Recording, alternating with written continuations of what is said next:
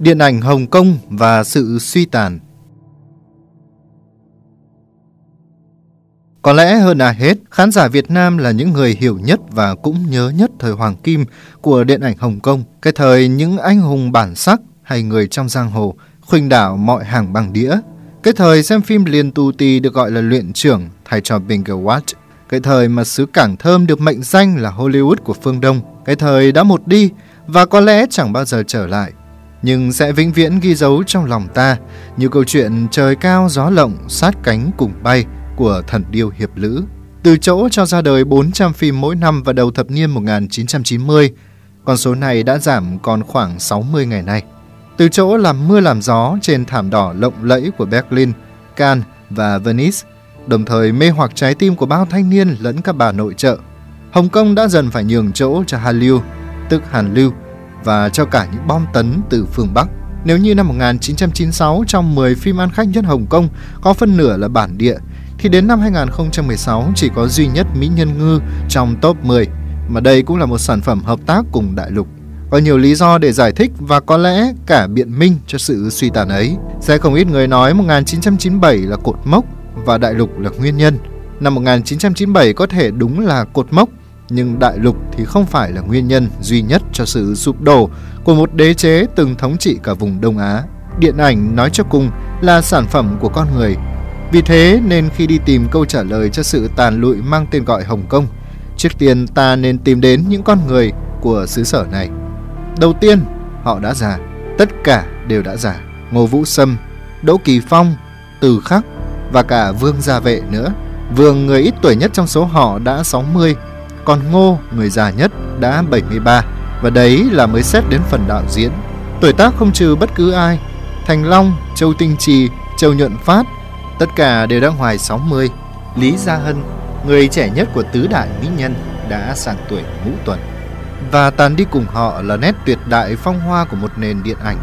Nhưng điều đáng nói hơn là sức sáng tạo cũng lụi dần theo năm tháng. Lần cuối ta được thấy một siêu phẩm của họ là bao giờ? Với Ngô Vũ Sâm là La Thủ Thần Thám năm 1992, với Đỗ Kỳ Phong là Xã hội đen 2 2009 và với Từ Khắc có lẽ là Thất Kiếm 2005. Còn Châu Tinh Trì dĩ nhiên là tuyệt đỉnh công phu năm 2004. Hứa An Hoa vẫn xuất sắc như ngày nào. Năm 2012, Đào Thư được đề cử Sư Tử Vàng, còn Diệp Đức Nhàn ám giải nữ chính của Liên hoan phim Venice. Nhưng bà đi một đường riêng và như người ta nói, một cái én không làm nên mùa xuân. Trong khi đó, thế hệ kế tiếp dường như lại thiếu vắng một chút gì đó để trở thành kinh điển. Sau vô gian đạo rất xuất sắc, Lý Vĩ Cường và Mạch Triệu Huy vẫn có những phim khá, nhưng chen vào đó là nhiều phim trung bình. Quan Cẩm Bằng có dấu hiệu hụt hơi và chỉ cho ra đời bộ phim duy nhất kể từ trường Hận Ca năm 2005. Diệp Vĩ Tín chỉ xuất sắc trong một thể loại đặc trưng của anh là phó thuật và sát phá lang cũng đã là câu chuyện từ 15 năm trước. Trần Khả Tân ổn định hơn và có những sáng tạo nhất định, nhưng chất ngọt ngào mê đắm của Điềm Mật Mật thì đã không còn. Có lẽ đấy cũng không phải là lỗi của Trần, chẳng qua là Hồng Kông không sản sinh ra được một cặp đôi chiêu mạng Ngọc, Lê Minh nào nữa. Quả vậy, những gương mặt trên màn bạc luôn là nguồn năng lượng nuôi dưỡng một nền điện ảnh. Hồng Kông hồi thập niên 80-90 có may mắn sản sinh ra được một thế hệ diễn viên xuất chúng. Dĩ nhiên là họ đẹp, nhưng cái đẹp của họ là cái mỗi người một vẻ. Cái sắc sảo của Lâm Thanh Hà khác với cái sắc sảo của Trương Mẫn. Nét quý phái của Quan Chi Lâm khác với nét quý phái từ Trương Mạn Ngọc. Vẻ thuần khiết trong Vương Tổ Hiền khác với vẻ thuần khiết nơi Lý Gia Hân. Nó rất khác vẻ đẹp như đúc từ một khuôn và trang điểm cùng một cách nhan nhản trên showbiz Hàn Quốc và đại lục hai thập niên trở lại đây đặt họ cạnh những gương mặt được xem là hạng A của điện ảnh hoa ngữ bây giờ như Angela Baby hay Triệu Lệ Dĩnh mới thấy khác biệt đến chừng nào. Và không chỉ là những khuôn mặt đẹp, họ thực sự có khí chất và tài năng. Ai dám nói Trương Quốc Vinh chỉ là một chàng ca sĩ đẹp trai khi xem Xuân Quang xạ tiết và Bá Vương biệt cơ. Tương tự với Lưu Đức Hoa trong Vô Gian Đạo hay Lương Triều Vĩ trong Hoa dạng Niên Hoa, khoảng cách của họ và những tạ đình phong, ngô ngạn tổ hôm nay quả thực là không thể lấp đầy. Và đừng nói những thiên vương như Lưu, ngay cả những diễn viên có ngoại hình không hào nhoáng như Lưu Thanh Vân hay từng đóng phim cấp 3 như Nhậm Đạt Hoa, đến những người chuyên đóng vai phụ như Huỳnh Thu Xanh hay Tăng Chí Vĩ, năng lực diễn xuất của họ là điều không thể nào phủ nhận. Và cũng không thể nào phủ nhận là cuộc trở về đại lục đã ảnh hưởng sâu sắc đến cả điện ảnh Hồng Kông. Bên cạnh 7 triệu rưỡi người hương cảng, thị trường 1 tỷ 3 của đại lục là một cái bóng khổng lồ không ai có thể thoát khỏi. Những bộ phim xuất sắc trong giai đoạn 97 đến 2005 như Thiếu Lâm Túc Cầu hay Vô Gian Đạo thực ra vẫn là dư quang của thời đại trước. Khủng hoảng tài chính năm 1997 kết hợp với đại dịch SARS khiến kinh tế Hồng Kông lao đao và xuống dốc cùng với kinh tế tất nhiên là điện ảnh. Trong khi doanh thu phòng vé ở bên kia biên giới tăng phi mã, phân nửa dạp chiếu phim của Hồng Kông phải đóng cửa.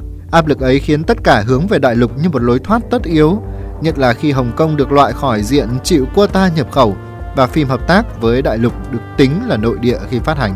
Nhưng đi cùng chiếc phao cứu sinh đồng sản xuất ấy là gọng kìm có tên gọi kiểm duyệt. Những dự án hợp tác buộc phải nộp kịch bản cho Bắc Kinh trước khi sản xuất. Nói cách khác, chiếc vòng kim cô đã trùm lên cái đầu sáng tạo của điện ảnh Hồng Kông. Dù vậy, kim tiền và vị thế ngôi sao đại lục vẫn là sự hấp dẫn quá lớn với bất kỳ ai. Bắc Tiến đã thành xu thế. Và ta thấy lần lượt những từ khắc Lâm Siêu Hiền, Trần Khả Tân theo nhau vượt qua biên giới và họ đã thành công. Trong số 50 bộ phim có doanh thu cao nhất đại lục, có 15 là tác phẩm của các đạo diễn Hồng Kông, còn các đồng nghiệp xứ Bắc chỉ chiếm 12 suất. Những con số 3 đến 500 triệu đô la Mỹ ở phòng vé thừa sức khiến những cá tính bướng bỉnh nhất, dù là đạo diễn hay diễn viên phải cúi đầu. Không chỉ là câu chuyện của kịch bản, mọi điều ở họ đều dần ra khép vào khuôn khổ và chuẩn mực của đại lục. Cái cầm V-Line trở thành tiêu chí về nhan sắc, mọi ngôi sao đều có tài khoản Weibo để giao tiếp với người hâm mộ. Tính độc lập và đa dạng trong sáng tạo của điện ảnh Hồng Kông mất dần đi khi mọi cân nhắc về chuyên môn lẫn tài chính đều phải tính đến yếu tố thị trường đại lục và sự kiểm duyệt từ Bắc Kinh. Và tất nhiên không thể không kể đến sự bùng nổ của những đối thủ khác, Hàn Quốc, đại lục và tất nhiên cả Hollywood nữa. Hồng Kông có những đặc sản xã hội đen, võ hiệp và thể loại hài mô lây tàu từ lâu đã thành thương hiệu của Châu Tinh Chỉ. Nhưng những món ăn như thế ăn mãi cũng chán và những đường quyền cước Hồng Kông bỗng nhỏ bé đến tội nghiệp trước những món vũ khí hạng nặng của biệt đội Avengers hay trước những bom tấn của CFGC hoặc Hoa Nghị huynh đệ. Và trái tim của các bà nội trợ giờ đây cũng đã có những hình bóng mới, Song Joong Ki hay Biren. Nếu có chút hy vọng gì le lói thì đó là làn sóng mới xuất hiện sau cơn địa chấn 2014 ở Trung Hoàn.